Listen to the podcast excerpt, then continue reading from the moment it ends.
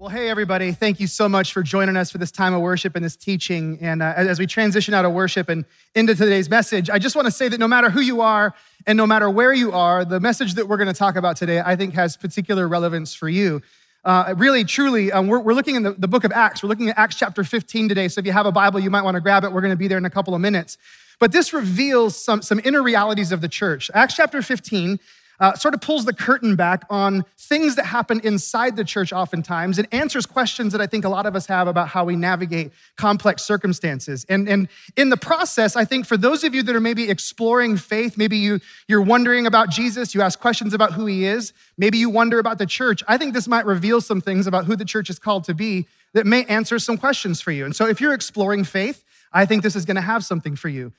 But I also truly believe that if you are a part of B4 Church, if you call this church your church, if this is your home, then there is a particular relevance for you that is very specific. And here's why because we are a church that is in a specific place during a specific time. In other words, we are a church that is located someplace very specific that I believe is very strategic for us as a church, but it's also very complex for us as a church. And so today's passage speaks of those complexities. It speaks to the kinds of things that we deal with in our culture, in our location today.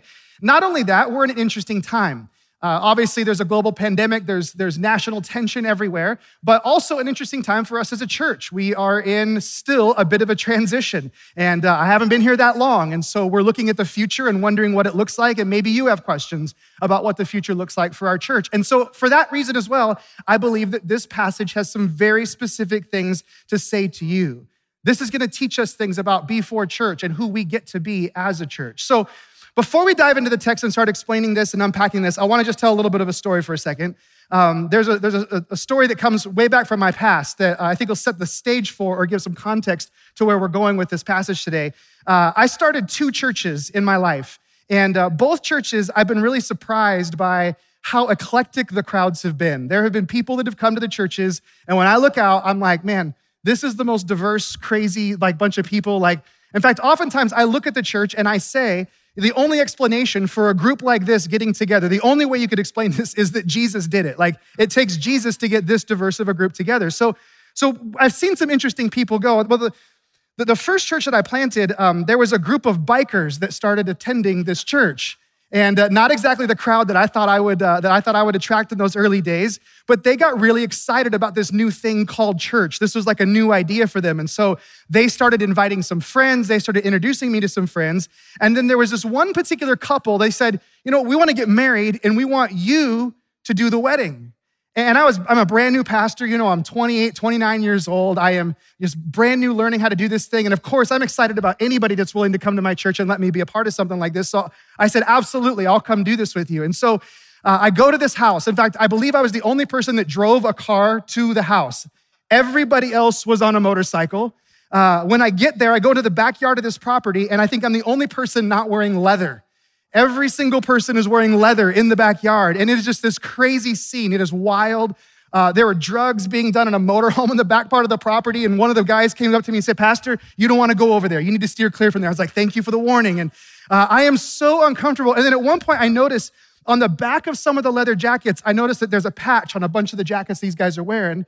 And it says Gypsy Jokers.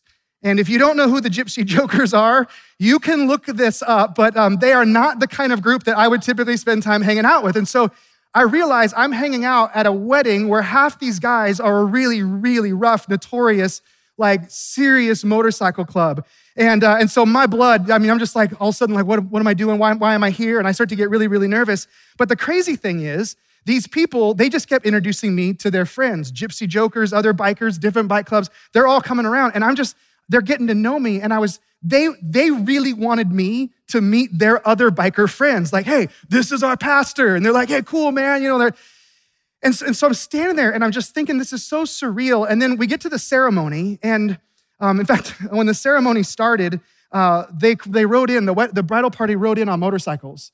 And so even the bride, she comes in on her own bike and they come rolling up, you know, and it was this whole like orchestrated thing. And I'm standing there in my khakis with my, you know, my Sperry topsiders, you know, like I am the nerdiest of nerdy guys. Like you think I'm nerdy now. I was real nerdy then. And so I'm standing there and like you couldn't pick two different ends of the spectrum. And so I do the wedding, and then uh, I'm just like looking around afterward. I'm thinking, man, these, these guys really wanted me here. And they wanted me to meet their friends. They wanted me to talk about Jesus to their friends. And so while I'm standing there, I just start thinking, like, what would it look like? What would it look like if more and more of these guys standing around here at this wedding started following Jesus? What would it look like if, if people from this crowd began following him? And it was almost like while I'm standing there, I just, it was like Jesus tapped me on the shoulder and said, Hey, you know that you and I might have different ideas of what church people look like and what the church looks like. And as I stood there, I just started asking myself questions. I started thinking, you know, if, if, these, if these guys, you know, they became Jesus followers, would they, uh, you know, would they, would they trade in their motorcycles and get sensible Toyotas? you know because is that what christians do? You know and I'm, I'm sitting there thinking you know would they would they like trade in the leather and get some khakis like pastor brad has? You know like i start thinking through this like what would it look like? And i realized no none of those things would be true. They'd still be riding their bikes and wearing their leather and being like all of those things. And so my categories just began expanding for what it could look like to be the church and I think that's a really great illustration for what we see happening in Acts chapter 15. In Acts chapter 15, the categories are being blown open. And this is going to tell us something about what God has for the church, I believe, in the coming days ahead. And so, if you'll join me, we're going to start reading in Acts chapter 15, verse 1. Let me give you a little bit of background for this. Paul and Barnabas, they've been traveling through the Roman Empire and they're telling people about Jesus, and churches are getting started. And uh, maybe another way to say it is they've been attending some biker weddings, if you know what I mean. They've been gathering some people that were a little uncommon, a little unexpected around the gospel. And they return to the city of Antioch, and they, and they get to Antioch and they begin to report all of the things that are taking place. They're telling all these beautiful stories. And the church at Antioch, we've talked about this in the series, it was an incredibly diverse church. And so they just love this. Like with open arms, they welcome this news. They're super excited about what's going on. And then we pick up in Acts chapter 15, verse 1, and something shifts a little bit in the atmosphere. And I just want to read it to you and then we'll talk about it. It says this, but then, after they've given this report and they're sharing this story, but then some men came down from Judea and were teaching the brothers, unless you are circumcised according to the custom of Moses, you cannot be saved. So, so, I want you to get the idea of this that they're reporting all this good stuff that's taken place, everything that God's been doing. They're celebrating the work that's been done. And some individuals show up from Jerusalem. Now, J- Jerusalem is sort of the, the worldwide headquarters for Christianity at the time, right? This is where the whole thing got started. This is where it all began. These individuals are coming from the epicenter of Christianity. Jerusalem is, is the world center of this. And guys from this church show up guys who are a part of that church. So these are Christians, these are Jesus followers. They show up and they start teaching these people in Antioch. They say, listen, if you really want to be saved, if you really want to enjoy the life that Jesus promised, then there's one more thing that you need to do. You need to be circumcised. Now, I'm not going to go into the details of this because a couple of weeks ago, Pastor Alex did a great job of explaining this and the similar events that were taking place in chapter 11. So I don't want to bore you with the details, but I just want to say this. This is the equivalent. These guys coming to this place and saying, you need to be circumcised. This is the equivalent of me looking at those biker friends of mine and saying, you guys, you need to sell the leather and get some khakis. Right? They're, they're going, what are, you, what are you talking about? And fundamentally, fundamentally, this kind of teaching, this kind of thinking is against everything that Jesus came to reveal and everything that Jesus came to do. See, the obvious objective of Jesus was to open up a new way for humanity to relate to God, to open up a new way for us to encounter God, to experience God, to relate to God. He offered a new way for us to move through our life, to experience real life. But what's interesting is that Jesus didn't just offer us something new, the doorway or the entrance, the means by which we get into that new way, was also different than anything the world had ever seen. The entrance to this life is the polar opposite of what humanity historically considers the, the, the starting point for life with God. In fact, um, I, I, remember, I remember standing at the graveside of my great grandmother. I'd uh, performed her memorial service, and and I was standing there and I had just a few family members around. And I remember one of my uncles, I remember he just stood and sort of under his breath, he said, Well, if anybody was good enough to get to heaven, it was her. And I've never forgotten that moment and I've never forgotten those words. Good enough. Good enough. You know, over the years, I've heard a lot of people talk about being good enough. I've heard a lot of people describe, I don't know if I'm good enough. I don't know if I'll be good enough. I hope that I'm good enough to someday get into heaven. I've heard that kind of language. I'm sure you've heard that kind of language. And there are a lot of people, even in Christianity, that, that believe that Jesus himself was in the business of making good people. Now, let me just say something that I think you need to hear Jesus is not interested in making us good. Jesus is interested in making us alive. That's what Jesus is in the business of. And our adherence to rules or our obedience to regulations, our, our holding to some sort of standard, that stuff doesn't make us alive. It never has made us alive. It never does, and it never will make us alive. That's not what does it. The, the, the, there's words that we use to describe this type of behavior. Um, in in, in culture, in, in our society, it's called moralism. There, there's a religious side of this, and it's, and it's called legalism. Um, moralism or legalism, they're basically the same thing. They're essentially the same idea. And, and this is what moralism is moralism is this idea that you'll be acceptable. Um, if it's in religion, you think you're going to be acceptable to God.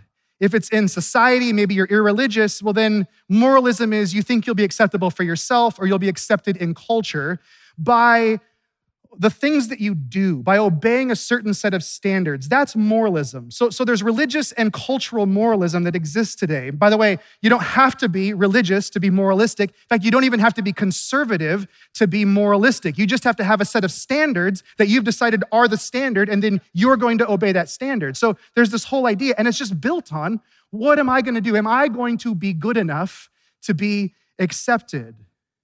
So i have rules and i have standards and those things have to be upheld. The problem is that moralism always leads to one of two things it either leads to self loathing or it leads to self righteousness.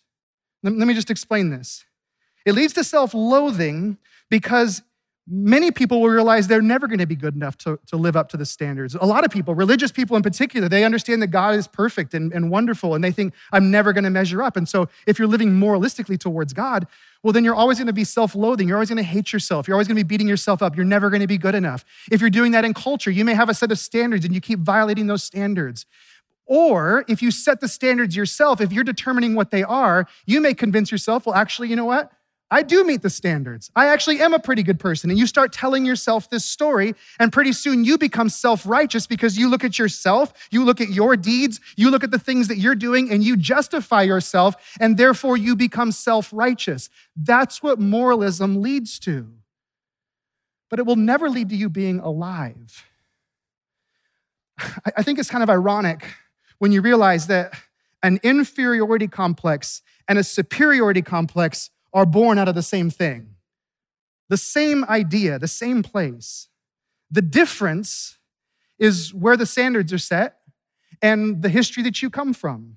So, if you have certain advantages, like where you were born, or the language that you speak, or the color of your skin, or your intelligence, or your looks, your willpower, you may find yourself very self righteous, but maybe you lack some of those things and you may find yourself self loathing. That is moralism and legalism. And there is no transformation. There is no transformation in moralism and legalism. That is not the gospel. And for thousands of years, people have fallen into the, the trap of thinking that this is how you relate to God. Like there's a God in heaven, and so I'm just gonna be really moral. I'm gonna do all these good things and somehow earn his favor.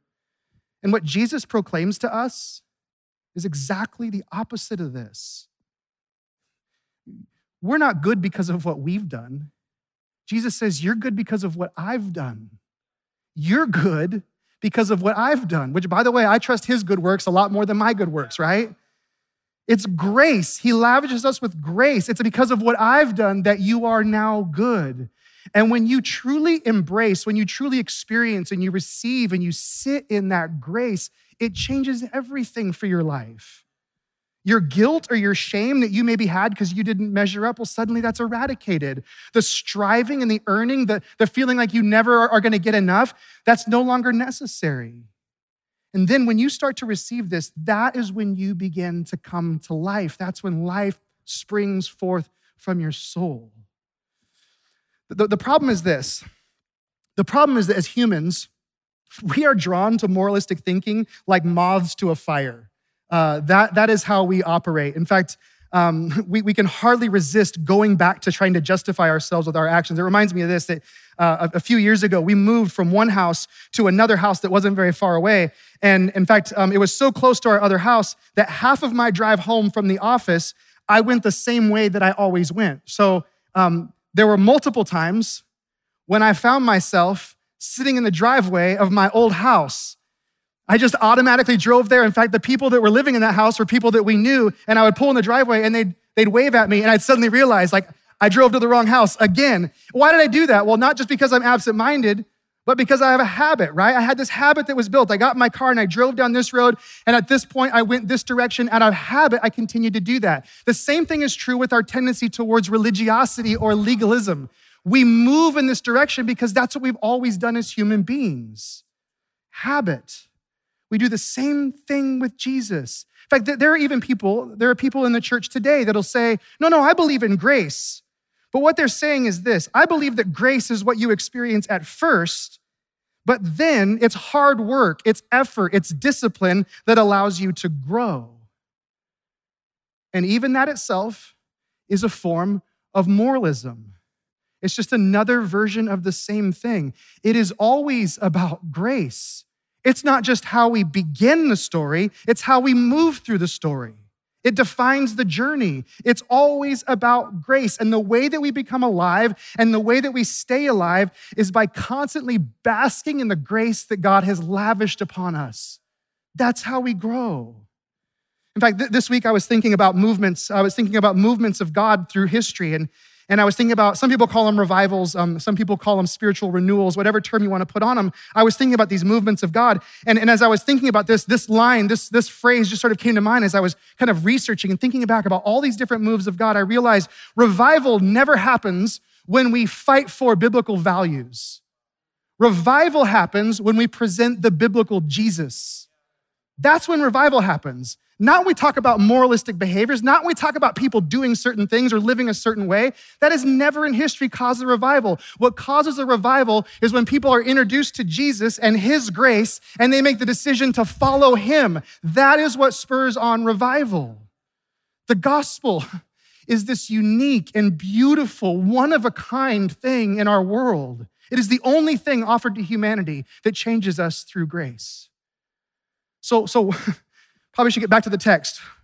When these guys show up at Jerusalem and they say, Yeah, great, we're, we're glad you heard about Jesus and we're glad you want to be a part of what God's been doing for thousands of years through this people of Israel, but there's this other thing that you have to do. It contradicts the message of Jesus. If there is anything you add to receiving grace, then it is contrary to the message of Jesus. You say yes to Jesus, that's all it is. And these guys show up and they say something different, and there's going to be a problem. In fact, we see that in first, verse 2. It says, And after Paul and Barnabas had no small dissension and debate, that's another way of saying they got in a big fight.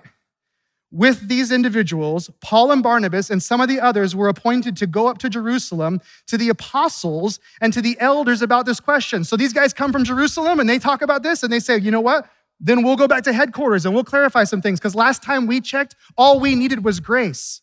And so they decide we're going to go down and we're going to have a conversation. And so they go there, and the apostles and elders in Jerusalem, they start debating. You can sort of imagine the British parliament in this moment, you know, everybody fighting, screaming at the same time. And then we get to this in verse seven. It says, After there had been much debate, Peter stood up and said to them, Brothers, you know that in the early days God made a choice among you that by my mouth the Gentiles should hear the word of the gospel and believe. And God, who knows the heart, bore witness to them by giving them the Holy Spirit, just as he did to us. And he made no distinction between us and them, having cleansed their hearts by faith. Now, therefore, why are you putting God to the test by placing a yoke on the neck of the disciples that neither our fathers nor we have been able to bear? We couldn't live up to the moralism, that's what he's saying. And so, why are you doing this to them? Why are you giving them more hoops to jump through? And then verse 11, he says, But we believe that we will be saved through the grace of the Lord Jesus, just as they will. So I want to pause here. There's a debate which is going to happen. There are debates. Believe it or not, there are debates in churches. Amen. People start talking about different things. What's this? What's, how should we do? All these different kinds of questions, right? That's going to happen. And when that happens, it's going to require that somebody shed some light on that situation or on that debate to reveal what's true. Now, the question is what is the light? When we say we need to get clarity on an issue like this one, what is the light? Is it the theories of men? Is it the theology of, of, scholars? Is it, is it the, the authority of people that are in power? Is that what we do? We go to these people that are in power and they know? Or or, or we go to the people that have really studied the Bible maybe more than us, and what do you think? Or are there theories that people have applied to the Bible, and so we lean into those? Like, what is the way that we find clarity on these inconclusive issues? Well, the light for them and always for us should be Jesus. Whenever you and I read the Bible, whenever you and I uh, maybe see something in the church, we hear something happening with Christians somewhere, and we begin to question, well, is that, is that really the way God's moving? Is that really in alignment with God's word? If there's something that seems contradictory, if there's ever a moment we read one thing one place and one thing another, and we go, how do I make sense of this? The answer is to always look through the lens of Jesus. Jesus is the lens through which we view all of these situations. And so, what Peter has done here is look through the lens of Jesus. He says, Listen, what did Jesus talk about? What did he show us? What has he done? Now, let's take what's happening here and let's apply Jesus to this. And he says a couple of things that I think are really poignant. He says, We believe that we will be saved through the grace of the Lord Jesus. It's grace. And then he says, Any other consideration is putting God to the test. You're putting God to the test. It's that simple. In fact, when he says this, what he's saying is this if you choose, if you choose to live a moralistic, legalistic expression of Christianity, you are choosing to ignore what God has already revealed to you. You're ignoring, you're testing him. And, and what he doesn't say, but what's inferred in this, is if that's the case, if that's what you do, then you will also never come to life. You'll never experience the joy and the hope and the peace and the purpose that Jesus was offering. You'll still be a moralistic person. So, so I love what happens next. Verse 12, Peter says this. So Peter's one of the apostles in Jerusalem, and he hears about this and he stands up and says this. And then it says, All the assembly fell silent. And they listened to Barnabas and Paul, who had come from Antioch as they related what signs and wonders God had done through them among the Gentiles. And after they finished speaking, James replied, James, the brother of Jesus, he was the head of the church in Jerusalem. James gets up and says, Brothers, listen to me.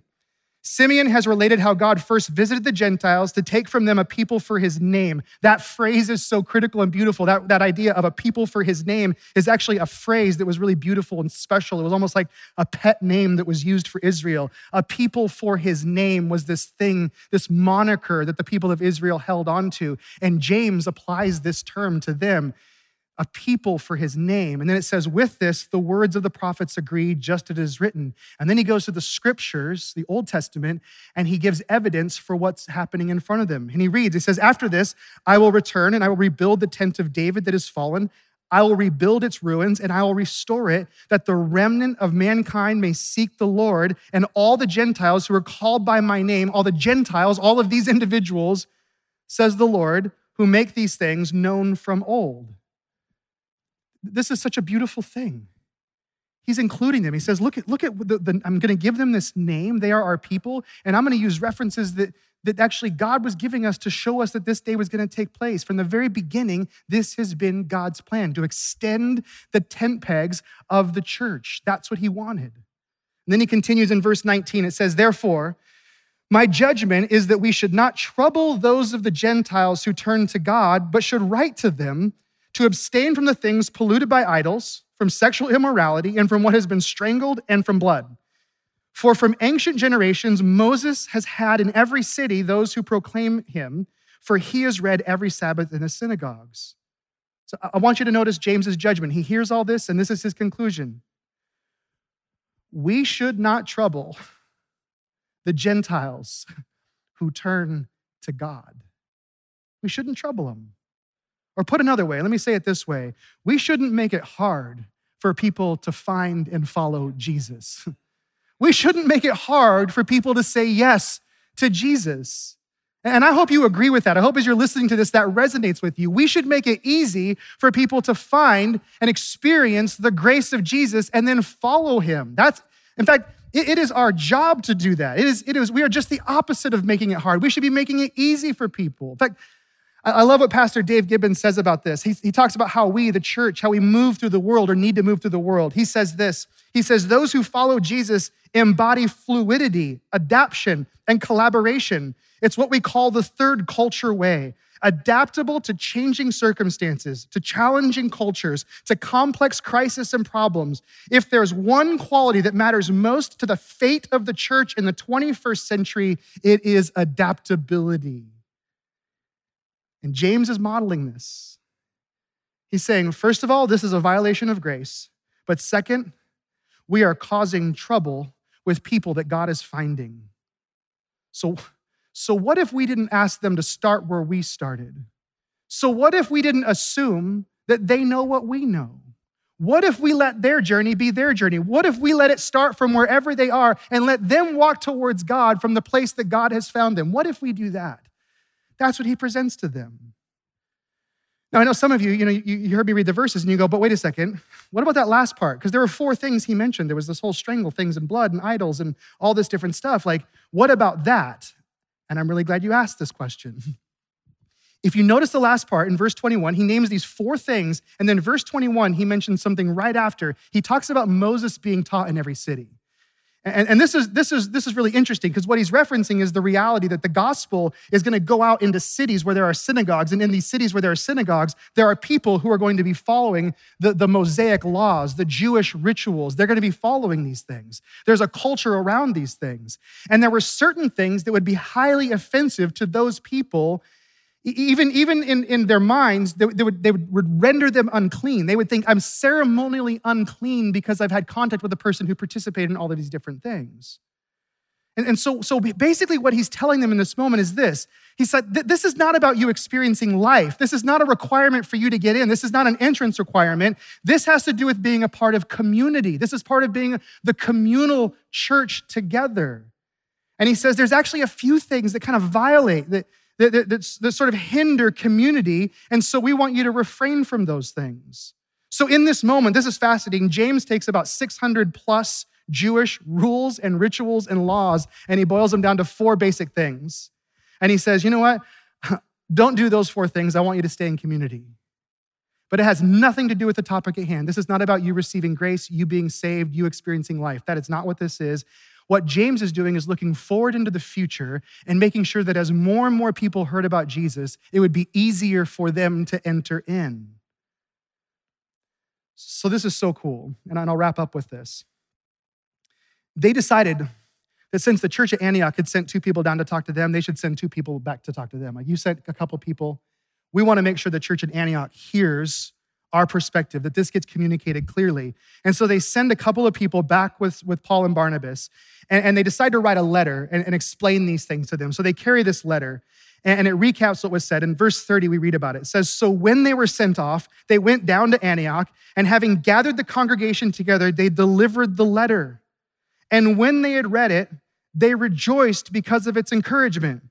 By the way, I think some of the rejoicing was for the men in the room who realized at this moment, we don't have to be circumcised as adults, right? So there was some rejoicing for that, and then also just rejoicing because there was this unity, right? And then it says, Judas and Silas, who were, were, themselves prophets, they encouraged and strengthened the brothers with many words. And after they had spent some time, they were sent off in peace by the brothers to those who had sent them. But Paul and Barnabas remained in Antioch, teaching and preaching the word of the Lord with many others. It has this beautiful ring to it. Everything just sort of ends in this peaceful unity and, and everybody being encouraged, and there's joy. And what I find so interesting is that these, these Christians in Jerusalem, they had traditions. They had rules. They had, there were things they did just, you know, they were the kind of people that would say, well, we've always done it this way. This is the way things have always been. This is how it had always been. They even had what they thought was biblical support for doing things the way that they did things. But then what we witness in this passage is them shifting their, their eyes, shifting their gaze from their past. Even though their past was glorious and beautiful, they shift it from their past. And now they look on the horizon of the future and they see the fruitfulness that's ahead and they choose to focus on what God is doing in the next days. They, they, they, they make this decision. And as a result of this, they partner in this beautiful renewal that God is birthing among the nations during this time. I read this passage, and all of this just makes me wonder, just makes me wrestle with questions. And, and in fact, I'm going to invite you to, to just wrestle with some of these questions yourself right now. But, but one of the first ones is this Are there barriers that I put up that make it hard for people to find and follow Jesus? Are there things that I believe, things that I hold to? Are there even things that I do with my actions, my behavior? Are there, are there things that I engage in that make it hard for people to find and follow Jesus? Do I make it tough? Are there people that look at my life and go, man, you know what? I, am kind of interested in Jesus, but I see you and uh, I don't, I don't know if I want that because they just see barriers and boundaries and rules and rituals. And so I'm, I'm wrestling with that question. I don't want to be a person that puts barriers in front of somebody. And, and then the second question is this what are the things that I've decided should be that are firmly rooted in what I've experienced in the past? And I have some. Let me just tell you, there are experiences I've had that are beautiful and they're wonderful and they're good. But are there things that I have just said, you know what, that's the way it's supposed to be because I have this experience in the past and it's causing me to miss out on the fruitfulness that God has for me in the future? Am I willing to be flexible like this church and say, you know what, let's listen, let's hear, let's see what the Spirit of God is doing and confirming, and then let's be willing to move in that direction. I, I want to make sure that I'm the kind of person that isn't holding on to things that are keeping me from experiencing all that God has in the future.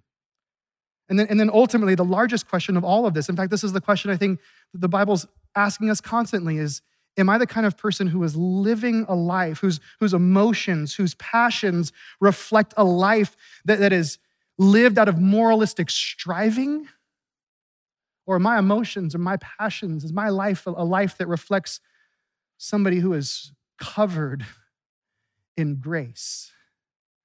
I mean, it, do I have a lightness to the way I move through my days? Do I have a freedom? Do I have a joy? Do I have a peace? See, those are the marks of a, of a grace touched person.